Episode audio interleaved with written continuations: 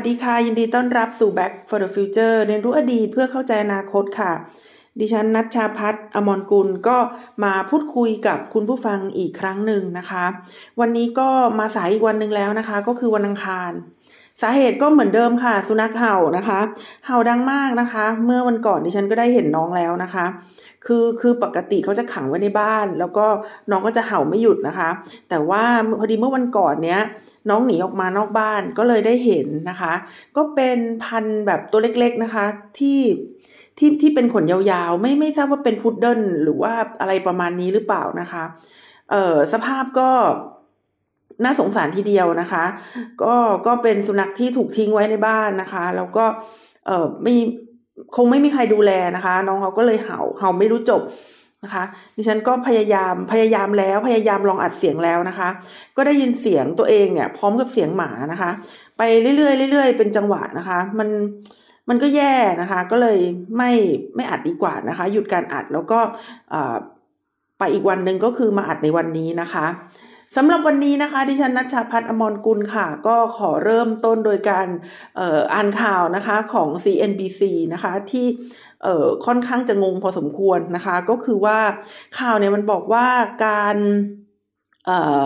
การนำเข้าสินค้านะคะ จากจากจากจีนนะคะ ไปสู่สหรัฐอเมริกาเนี่ยลดลงครึ่งหนึ่งนะคะ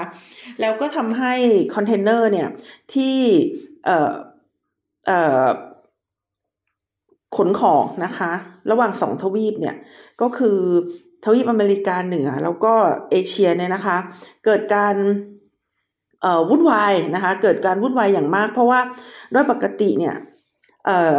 คอนเทนเนอร์นะคะ สมมติว่ามาจากเมือง A ไปเมือง B นะคะ แล้วเขาก็จะขนสินค้าจากเมือง B ไปเมือง A นะคะเขาก็จะเป็นเป็นแบบนี้แต่แต่อาจจะไม่ได้ A กับ B อาจจะเป็น A B C D A อะไรแบบนี้นะคะ แต่ว่ามันก็จะต้องเป็นรูทของมันที่สามารถนำสินค้านะคะ กลับไปยังจุดเริ่มต้นของออการซื้อขายสินค้าได้นึกออกใช่ไหมคะ แต่ว่า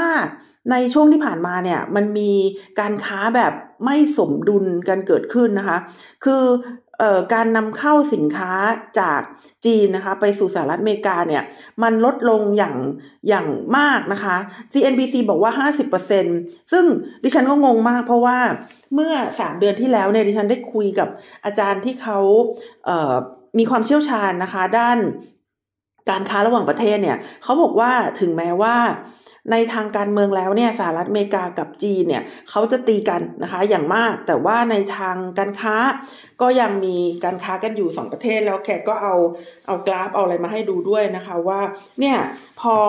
พอดิฉันถามอาจารย์ปุ๊บเนี่ยอาจารย์ก็ก็เลยทำกราฟให้ดูเลยนะคะว่าเฮ้ยเต่ามันไม่ได้ลดลงไปอะไรมากมายนักนะคะ เรื่องของการเมืองระหว่างประเทศกับเรื่องการค้าระหว่างประเทศเนี่ย อาจารย์แกบอกว่าเอ้ยมันแยกกันพอสมควรนะคะ ในเรื่องของการเมืองระหว่างประเทศเนี่ยมันจะเป็นดราม่ามากกว่า ก็คือจะทำยังไงให้คนในประเทศสหรัฐอเมริกาเนี่ยเขารู้สึกว่าเขาเนี่ยเเขารู้สึกว่ารัฐบาลของเขาอะค่ะ ไม่เอาใจจีนจนเกินไป ดังนั้นก็เลยมีนโยบายอะไรออกมาที่ทำให้ เป็นการกีดกันทางการค้านะคะ ไม่ให้ประเทศจีนเนี่ยเอาสินค้ามาขายในสหรัฐอเมริกาได้มากเกินไปนะคะ นี่ก็เป็นวัฒกรรมเป็นเรื่องของอการโฆษณาชวนเชื่อทางการเมืองก็ว่ากันไปนะคะ แต่ว่าในทางปฏิบัติแล้วเนี่ยอาจารย์เขาก็เอาตัวเลขมาให้ดูจริง ๆ เลยว่ามันไม่ได้ลดลงนะคะ แต่เมื่อวานนี้ที่ฉันเห็นตัวเลขว่ามันลดลงนะคะ ก็ก็เลยงงเรื่องเรื่องนี้เนี่ยจริง ๆ แล้วเราก็ต้องฟังหูไว้หูนะคะ อาจจะต้องใช้ การวิเคราะห์นะคะที่ที่ต่อเนื่องนะคะแล้วก็พยายามออมองภาพนะคะมองภาพในระยะยาว ซึ่งตอนนี้มันยังไม่ไม่ยาวไงคะเพราะว่าที่ผ่านมาเนี่ยดิฉันเห็นว่าการค้าระหว่างสองประเทศเนี่ยจริง ๆ มันไม่ได้ลดนะคะ แต่ว่าเออเมื่อวานนี้ดูข่าวแล้วมันลดนะคะ ก็เลยก็เลยงงอันนี้ก็ดิฉันก็เข้าไปอ่านในรายละเอียดของข่าวด้วยนะคะ ก็ปรากฏว่ามันไม่ได้ลดลงเฉพาะ จีนกับอเมริกาเท่านั้นนะคะ แต่ที่มันลดลงเนี่ยก็คืออเมริกากับเวียดนามด้วยนะคะ เวียดนามในฐานะประเทศเกิดใหม่เนี่ยนะคะเศรษฐกิจเกิดใหม่ไม่ใช่ประเทศเกิดใหม่ เวียดนามในฐานะ เศรษฐกิจเกิดใหม่เนี่ยนะคะ ก็ต้องบอกเลยว่าได้รับประโยชน์เป็นอย่างมากนะคะ จากการขยายตัวของโลกาภิวัตน์ได้รับประโยชน์เป็นอย่างมากนะคะ จาก การขยายตัวของจีนนะคะ แล้วก็ได้รับประโยชน์เป็นอย่างมากนะคะ จากการหดตัวของการลงทุนจากสหรัฐอเมริกาในจีนด้วยทีเดียวนะคะ ที่ผ่านมาดิฉันก็เลยมองว่าเวียดนามเนี่ยเป็นประเทศส้มหล่นนะคะ คือคือตอนที่เขาขยายตัวทางเศรษฐกิจดีๆเนี่ย มันก็มีการกระเด็นนะคะการลงทุนเนี่ยมันก็กระเด็นไปอยู่ที่เวียดนามเยอะเหมือนกันนะคะทำให้เวียดนามเนี่ยเขาก็มีการลงทุนนะคะโดยตรงนะคะจากต่างประเทศเนี่ยค่อนข้างที่จะเยอะทีเดียวกลายเป็นเศรษฐกิจเกิดใหม่ที่มีการขยายตัวอย่างสูงนะคะแล้วคนในประเทศเนี่ยก็มีจำนวนเยอะแล้วก็มีจำนวนผู้สูงอายุน้อยนะคะคือมีมีมีคนที่จะเป็นแรงงานเนี่ยเยอะนะคะ คือมีปัจจัยที่จะทำให้เขาเนี่ยกลายไปเป็นอุตสาหกรรมนะคะกลายไปเป็นโรงงานอุตสาหกรรม ถึงแม้ว่าจะสู้จีนไม่ได้เลย เพราะว่าสเกลมันต่างกันมากนะคะ เวียดนามมันเล็กมาก แต่ก็ถือได้ว่าสำหรับตัวประเทศเวียดนามเองเนี่ยก็ได้ประโยชน์อย่างมากนะคะ จากการกระเด็นของการลงทุน และนะคะเมื่อสหรัฐอเมริกาเนี่ยแกเริ่มไม่อยากคุยกับจีนแล้วนะคะ เริ่มที่จะ ย้ายฐานการลงทุนนะคะ เวียดนามก็กลายเป็นประเทศที่ได้รับประโยชน์นะคะ ก็คือว่าเนื่องจากค่าแรงงานถูกนะคะ ก็เลยมีการย้ายฐานการลงทุนนะคะ มาที่เวียดนามอย่างอย่างมากนะคะ แต่ข่าวเมื่อวานเนี่ย CNBC เนี่ยเขาบอกว่าโรงงานในเวียดนามเนี่ยนะคะปิดตัวไปเนี่ยตั้งแต่ต้นปีที่ผ่านมานะคะหมื่นสองพันกว่าแห่ง ซึ่ง ถ้าเปรียบเทียบเป็นเปอร์เซ็นต์เนี่ยก็ประมาณ 30-40%เลยทีเดียวนะคะในในในปีนี้ถ้าเปรียบเทียบกับในปีที่แล้วนะคะดิฉันก็อ่านแล้วก็งงๆนะคะว่าเอ้ยทำไมอะนะคะทำไมนะคะ ปรากฏว่าก็เข้าไปอ่านเหตุผลเนี่ยเขาบอกว่าสาเหตุที่โรงงานในเวียดนามนะคะ ปิดตัวลงอย่างมากนะคะ ในช่วงในช่วงนี้เนี่ยในช่วงปีนี้นะคะ เกิดขึ้นมาจาก 2 สาเหตุนะคะ สาเหตุแรกก็คือ ออเดอร์มันน้อยลงนะคะออเดอร์จากโลกมันน้อยลงออเดอร์จากสหรัฐอเมริกายุโรปหรืออะไรมันน้อยลงดิฉันก็งงว่าทำไมออเดอร์มันน้อยลง อยู่ๆคนคนไม่อยากคนไม่อยากซื้อของกันเหรอนะคะ แล้วมันก็ขัดแย้งกับพวกบทความที่ดิฉันน่ะอ่านไปในช่วงสัปดาห์ที่ผ่านมาว่า ปัญหาของเศรษฐกิจโลกในช่วงนี้เนี่ยมันไม่ใช่ ปัญหาการขาดแคลน demand นะ demand มันเยอะเงินมันเงินมันเยอะล้นล้นระบบ แต่ว่าปัญหาที่เกิดขึ้นเนี่ยมันเป็นปัญหาการชะงักงานของ supply นะคะทำให้สินค้าเนี่ยขาดตลาดแล้วก็มีราคาแพงขึ้นนะคะ ซึ่งเป็นสภาวะการที่ไม่เคยเกิดขึ้นมาก่อนในระบบเศรษฐกิจของโลก คือแต่แต่ก่อนที่ผ่านมาเนี่ย demand มันจะน้อย แล้ว supply มันจะเยอะนะคะ แต่ว่าระบบเศรษฐกิจในยุคปัจจุบันเนี่ย demand มัน demand มันเยอะนะคะ แต่ว่า supply มันน้อยนะคะ เพราะฉะนั้นสิ่งที่เกิดขึ้นก็คืออรัฐบาลเนี่ยจะต้องพิจารณานะคะปัญหาของเศรษฐกิจโลกใหม่นะคะมันมันไม่ใช่ปัญหาเดิมๆแล้ว แล้วก็ลองหัดใช้ยาตัวใหม่ ในการแก้ไขปัญหาทางเศรษฐกิจดูนะคะ แต่เวียดนามเนี่ยเอ๊ะมันมันมันกลับกลายเป็นเรื่องเดิมเหรอคะคือคือดีมานน้อยนะคะเอ่อ ดีมันจากโลกเนี่ยน้อยลงเพราะว่าเศรษฐกิจหยุดชะงักนะคะ อีกเหตุผลหนึ่งนะคะ ที่เป็นเหตุผลสำคัญไม่แพ้กันนะคะ ก็คือ ปรากฏว่าต้นทุนทางการเงินมันสูงขึ้นนะคะ อดีตเนี่ยต้นทุนทางการเงินก็คือดอกเบี้ยนะคะ ในในเวียดนามเนี่ยอยู่ที่หลักเดียวประมาณ ห้ากว่ากว่าหกอะไรประมาณนี้นะคะ แต่ว่าอยู่ๆเนี่ยเมื่อดอกเบี้ยเนี่ยมันขึ้นนะคะทำให้ดอกเบี้ยในเวียดนามเนี่ยมันขึ้นไปเป็นตัวเลขสองหลักก็คือสิบสามสิบสี่นะคะสิบสามกว่านั่นแหละ มันก็เลยทำให้การที่จะเปิดธุรกิจเนี่ยมันไม่คุ้มนะคะ ที่จะต้องมาจ่ายดอกเบี้ยมากมายขนาดนั้น ดังนั้นปิดไปยังจะคุ้มกว่านะคะ เพราะฉะนั้นการที่การ การปิดตัวของธุรกิจนะคะ โดยเฉพาะอย่างยิ่งโรงงานในเวียดนามเนี่ยมันก็เลยเกิดมาจาก2สาเหตุนะคะ สาเหตุแรกก็คือดีมานจากโลกคือคนซื้อของน้อยลงนะคะ ดีมานจากโลกน้อยลงจากเศรษฐกิจชะงักงานทั่วโลกนะคะสองก็คือต้นทุนทางการเงินนะคะ ก็คือดอกเบี้ยเนี่ยมันสูงขึ้นจนกระทั่งทำให้การปิดบริษัทอะมันยังจะดีสักกว่าการเปิดบริษัทซะอีกนะคะ อันนี้ก็เป็น เรื่องเวียดนามที่ที่แปลกนะคะ แล้วพอมาอ่านบทความเอ่อต่อไปนะคะ ถ้าถ้าเกิดใครสนใจบทความนี้ก็ไปที่ Facebook ของดิฉันได้นะคะ มีเพื่อนเอามาแปะไว้แล้วดิฉันไปอ่านแล้วก็ก็เกิดความเอ่องงงวยสงสัยนะคะบทความนี้ก็ยังได้พูดไปอีกนะคะว่า เอ้ยแล้วการ ซื้อขายในโลกมันไปโป่งตรงไหนนะคะ มันไปโป่งที่เยอรมนีนะคะ กลายเป็นว่าเยอรมนีเนี่ยสามารถส่งออกสินค้าได้มากกว่าเดิมในห้าสิบเปอร์เซ็นตนะคะ และมันมันไม่ใช่สินค้าพวกแบบสินค้าซื้อซื้อไปแบบเป็น finish product ด้วยนะคะ สินค้าที่เยอรมันเนี่ยเขาขายได้มากขึ้นนะคะ ก็คือสินค้าประเภท เครื่องจักรในโรงงานนะคะ ซึ่งซึ่งที่ผ่านมาเนี่ยเพื่อนดิฉันเนี่ยที่ทำธุรกิจอยู่ในแวดวงธุรกิจโรงงานเนี่ยเขาก็จะบ่นนะคะว่า เครื่องจักรจีนอะมันมีราคาถูกมากกว่าเครื่องจักรไทยในยุโรปมากมายนะคะ แต่ว่าคุณภาพก็ก็ได้เท่าราคานะคะ คือคือคุณภาพก็ไม่ได้ดีมากนะคะ ไม่ได้ทนมาก แล้วเขาก็ยังเป็นคนที่ชอบที่จะซื้อเครื่องจักรหรือว่าใช้เครื่องจักรในเทคโนโลยีของเยอรมนีนะคะ แต่เขาก็กังวลนะคะ เขาก็กังวลว่าเอ่อธุรเอ่อเอ่อ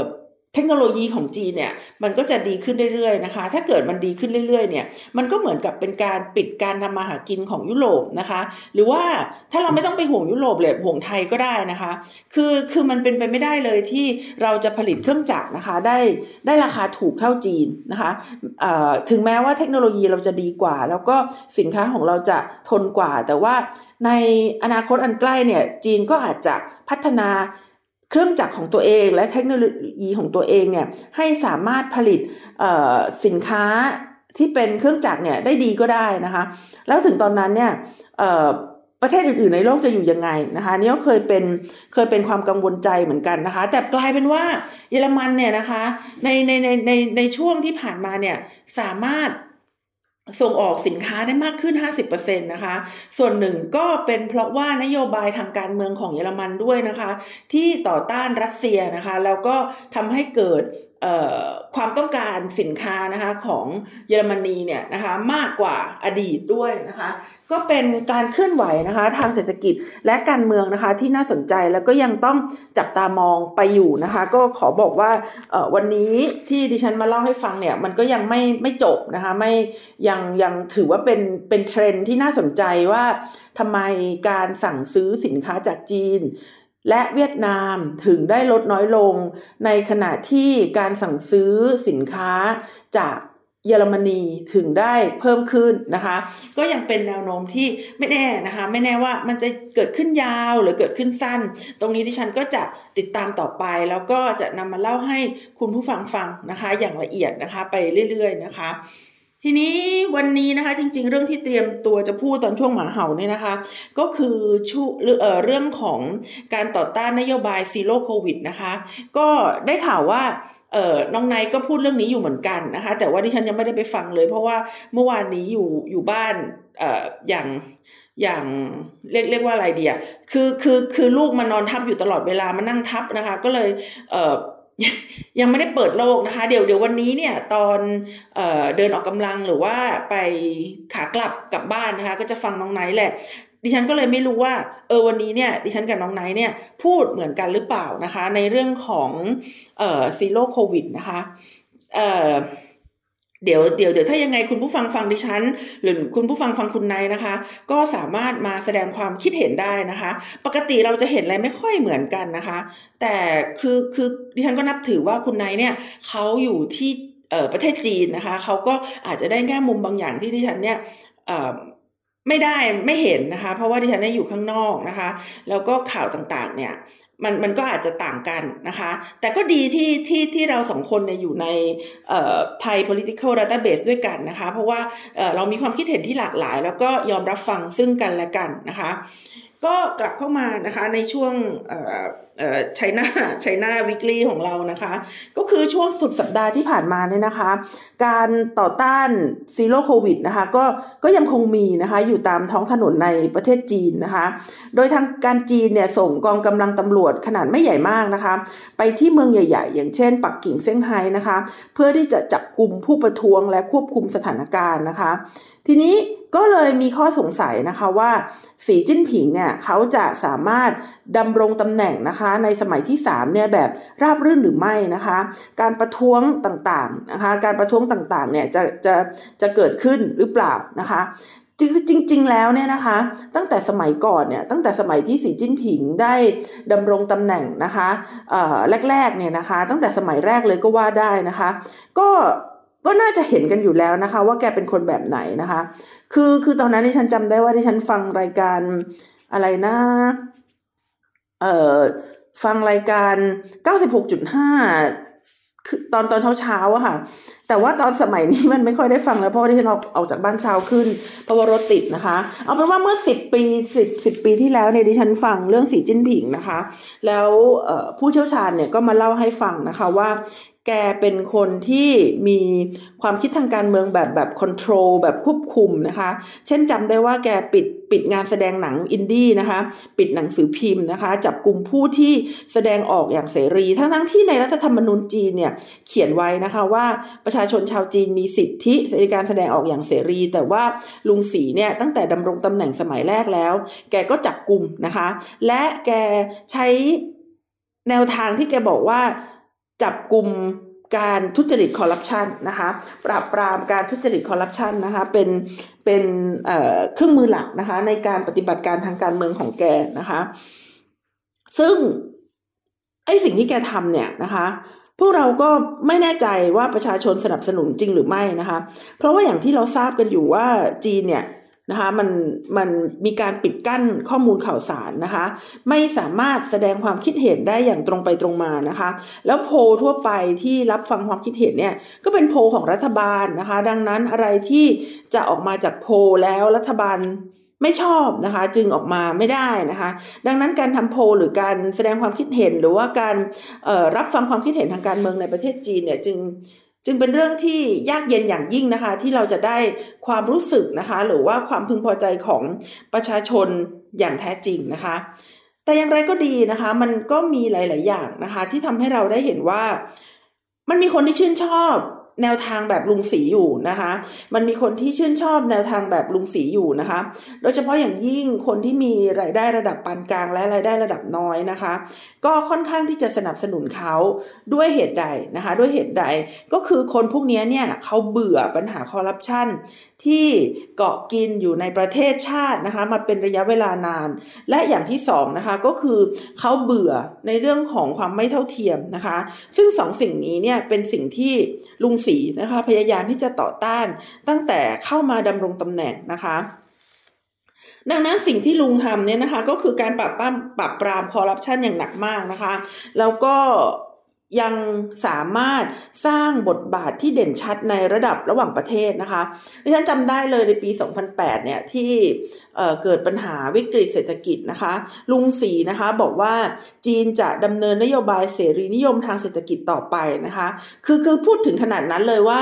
จีนเนี่ยจะเป็นผู้นำนะคะ ถ้าเกิดสหรัฐอเมริกาหรือว่าประเทศยุโรปเนี่ยไม่ไม่ไหวก็ไม่เป็นไรจีนจะเป็นผู้นำนะคะ ในการดำเนินนโยบายเสรีนิยมทางเศรษฐกิจโอ้โหฟังแล้วก็แบบ ตอนนั้นก็พูดได้เลยนะคะ ว่าเคลิ้มไปเหมือนกันนะคะ และนะคะถ้ายังจำได้เนี่ยเมื่อ 3 ปีที่แล้วนะคะในอู่ฮั่นเนี่ย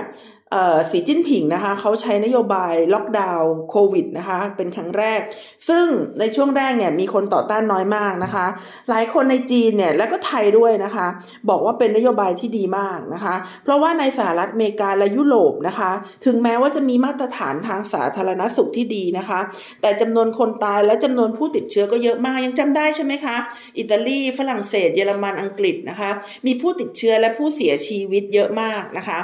ตอนนั้นเนี่ยที่ใช้นโยบายล็อกดาวน์เนี่ยก็เลยถูกมองนะคะว่าเป็นนโยบายที่ดีแล้วก็ที่ถูกต้องแล้วนะคะ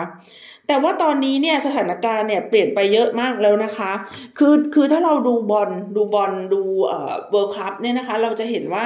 ประเทศอื่นเนี่ยเข้าไปสนามบอลเนี่ยไม่ต้องใส่หน้ากากกันแล้วนะคะ แต่จีนะคะยังล็อกดาวน์และตรวจ P เอ่อ PT PR เอ่อ PCR กันต่อไปทุกวันนะคะ แล้วก็เหมือนกับจะต้องทำเช่นนั้นตลอดไปนะคะ นอกจากนี้นะคะในการถแถลงการของพักในการประชุมพักคครั้งที่ 20 ปาร์ตี้คองเกรสนะคะ คือคือก็ยังไม่มีทีท่าเลยนะคะว่ารัฐบาลเนี่ยจะผ่อนปรนนโยบายซีโร่โควิดอย่างไรนะคะ แล้วถ้าถามว่าที่ผ่านมาเนี่ยจีนเขาไม่มีการประท้วงหรือนะคะ คนที่ติดตามข่าวจีนเนี่ยก็จะเห็นว่าที่ผ่านมาเนี่ยจีนเขาก็มีช่องทางในการประท้วงเหมือนกันนะคะ คนสามารถออกมาแสดงความไม่พอใจในนโยบายของรัฐบาลเหมือนกันนะคะ แต่ว่าการประท้วงต่างๆ ที่เกิดขึ้นในอดีตเนี่ยมันเป็นการประท้วงระดับเล็ก ๆนะคะ แล้วก็ส่วนใหญ่จะเกี่ยวข้องกับนโยบายท้องถิ่นนะคะ เช่นสมัยฝุ่น PM นะคะ หรือว่า การประท้วงเรื่องที่แรงงานไม่ได้ค่าแรงนะคะ แต่การประท้วงแบบที่เป็นเนื้อหาเดียวกันทั่วประเทศเนี่ยแล้วก็มุ่งไปที่การบริหารของผู้นำนะคะ ก็คือสีจิ้นผิงเป็นหลักเนี่ยนะคะ คือคือมันไม่ค่อยเกิดขึ้นนะคะ มันไม่ค่อยเกิดขึ้นนะคะ และแต่ว่าดิฉันก็พยายามนะคะ มองว่า เฮ้ยการประท้วงแบบนี้มันเกิดขึ้นนานหรือยังนะคะ เท่าที่เทรสได้เนี่ยมันเกิดขึ้นเมื่อปลายปีที่แล้วนะคะ ช่วงที่ปิดเมืองกันอุตลุดนะคะ ในการประท้วงนี่เกิดขึ้นในซีอานนะคะ แล้วก็ไปที่เซี่ยงไฮ้ในช่วงสงกรานที่ต่อเนื่องยาวๆ เมื่อคราวนั้นที่ฉันจำแม่น เพราะว่าเป็นช่วงที่ที่ฉันติดโควิดพอดีนะคะ แล้วก็เป็นช่วงที่เอ่อเอ่อจีนเนี่ยเขาล็อกดาวน์เซี่ยงไฮ้พอดีนะคะดิฉันก็ นึกถึงเห็นอกเห็นใจนะคะ คนในเซี่ยงไฮ้มาก ๆเลยนะคะ แล้วก็มีการประท้วงนะคะที่โรงงาน iPhone นะคะ แล้วก็ล่าสุดก็คือประท้วงที่อูลุมชีนะคะ มีคนถูกปราบปรามนะคะ ถึงเสียชีวิตเลยนะคะ ประมาณ 10 คนนะคะ ซึ่งทำให้นะคะ คนเนี่ยเขาเริ่มมองว่านโยบายซีโร่โควิดเนี่ยมันสำคัญกว่าชีวิตของประชาชนหรือนะคะทำให้การประท้วงนะคะขยายพื้นที่ออกไปทั่วประเทศนะคะ แต่ก็อย่างว่านะคะการประท้วงจิบๆอย่างนี้ลุงสีออกไม่ได้หรอกนะคะ ยังไงก็ตายก่อนนะคะ เพราะอะไรเพราะว่า จุดเริ่มต้นของการประท้วงอะมันมาจากทางตะวันตกนะคะ ซึ่งเป็นจุดที่รัฐบาลเขาก็ไม่ได้สนใจอะไรนักหนานะคะ ขนาดเซี่ยงไฮ้ยังไม่ได้สนใจอะไรเลยนะคะแล้วแล้วแล้วมันจะยังไงนะคะ โดยปกติเมืองทางตะวันตกก็เป็นเมืองที่มักจะสร้างปัญหาอยู่แล้วนะคะ ดังนั้นการที่จะเอากองกำลังไปปราบปรามไปจัดการเนี่ยมันก็น่าจะเป็นการเขียนเสือให้วัวกลัว ก็น่าจะเป็นการ exercise power ที่ดีนะคะสำหรับประเทศ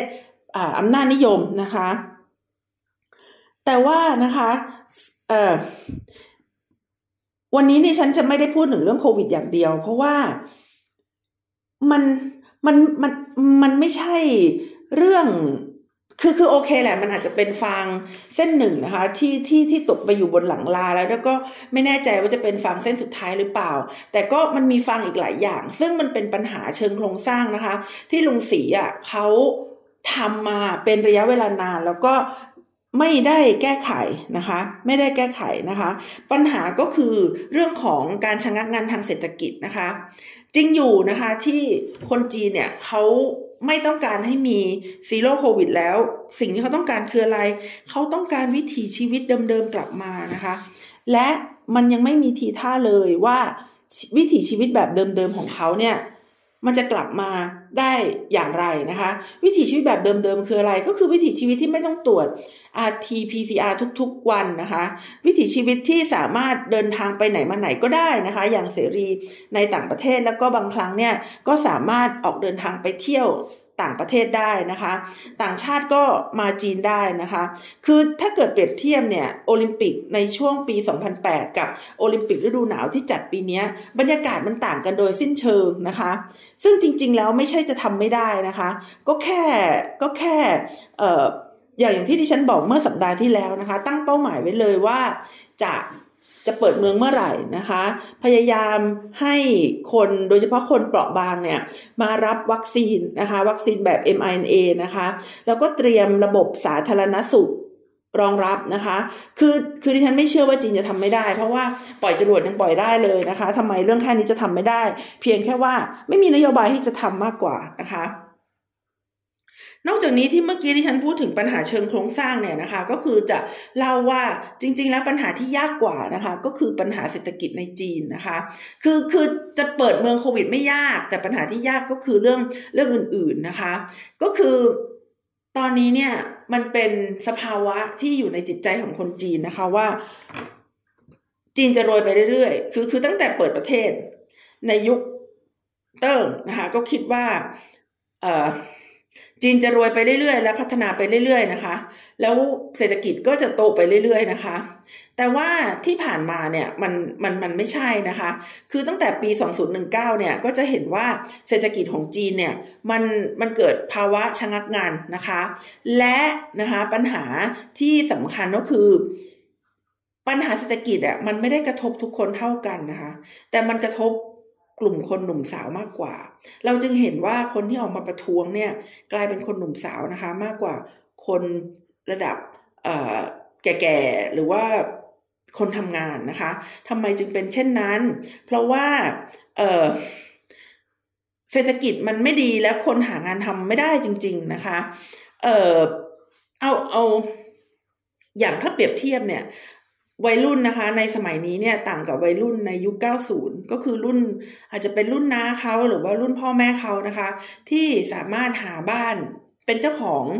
เป็นเจ้าของบ้านได้ง่าย ๆนะคะ ก็คือช่วงนั้นเนี่ยรัฐเพิ่งเปิดเสรีนะคะ แล้วก็บ้านในสต็อกก็มีมากนะคะ วัยรุ่นยุค 90 ก็เลยสามารถหาบ้านได้ง่ายมากนะคะ ถ้าเกิดทำงานหนักพอ แต่ตอนนี้มันไม่ใช่แล้วไงคะคนวัยรุ่นเนี่ยหาบ้านได้ยากขึ้นนะคะ จริง ๆ แล้วไม่ต้องไปถึงเรื่องหาบ้านก็ได้เนี่ย เอาแค่หางานก็ได้นะคะ หางานยังยากเลยนะคะ คนอายุ 16ถึง20 ปีนะคะ ตกงานราวๆ 18ถึง20เปอร์เซ็นซึ่งมันเยอะมากนะคะ มันเยอะมากแล้ว แล้วเราก็ไม่รู้ว่าพรุ่งนี้จะทานอะไรนะคนคนตกงานเนี่ยนะคะ มันมันแย่มากนะคะ เอ่อ ยิ่งในช่วงโควิดแบบนี้ก็หางานทำยากมากนะคะ เพราะมันออกจากบ้านไม่ได้นะคะ แล้ว GDP ก็ตกต่ำลงมาก จะไปหางานทำอย่างไรนะคะ งานการก็ลดน้อยลงและโอกาสในการออกไปจากบ้านเพื่อที่จะไปหางานทำก็ลดน้อยลงด้วยนะคะ รัฐบาลบอกว่าเศรษฐกิจที่ไม่ดีในช่วงนี้เป็นเพราะโควิด และเศรษฐกิจตกต่ำทั่วโลกนะคะ แต่จริง ๆ แล้วเนี่ยส่วนหนึ่งที่ทำให้จีนเนี่ยประสบปัญหา เช่นนี้ก็คือในเรื่องของล็อกดาวน์ด้วยนะคะ อันนี้ที่ฉันยังไม่ไปถึงปัญหาพื้นฐานของโครงสร้างทางเศรษฐกิจเลยนะคะ ก็คือมันมีปัญหาหลักที่ที่ไม่ค่อยมีใครรู้แต่แต่แต่จริง ๆ ก็รู้นะคะ ก็คือวิกฤตเรื่องการศึกษานะคะ จีนก็เหมือนประเทศทั่วโลกนั่นแหละที่มีวิกฤตเรื่องการศึกษานะคะ คือคนจีนส่วนใหญ่เนี่ยไม่ได้ถูกเทรนมา เตรียมไว้เพื่ออนาคตนะคะ คือครึ่งหนึ่งของประชากรในประเทศจีนเนี่ยมาจากเขตชนบท ซึ่งมีโอกาสเรียนหนังสือแค่โรงเรียนระดับล่างนะคะ และส่วนใหญ่เนี่ยเข้ารับการศึกษาในระดับมหาวิทยาลัยไม่ได้นะคะ คือมหาวิทยาลัยหรือการศึกษาระดับสูงเนี่ยมันมีไม่พอนะคะ มันมีไม่พอที่จะให้วัยรุ่นเนี่ยเขาเขาเข้าไปเรียนได้นะคะ ดังนั้นเนี่ยครึ่งหนึ่งของประชากรจึงจบ แค่มัธยมนะคะ จึงจบแค่มัธยม แล้วต้องทำงานที่ไม่ได้ใช้ทักษะนะคะ ส่วนใหญ่เนี่ยงานที่ไม่ได้ใช้ทักษะเนี่ยก็มีแนวโน้มที่จะโดนแทนที่ด้วยหุ่นยนต์นะคะ หรือว่าโดนเอาซอร์สออกไปประเทศอื่นที่มีค่าแรงต่ำกว่านะคะ นี่ก็คือสิ่งที่แสดงให้เห็นว่ามันเป็นโครงสร้างมันเป็นปัญหาในระบบเศรษฐกิจนะคะ ที่จำเป็นจะต้องแก้ไข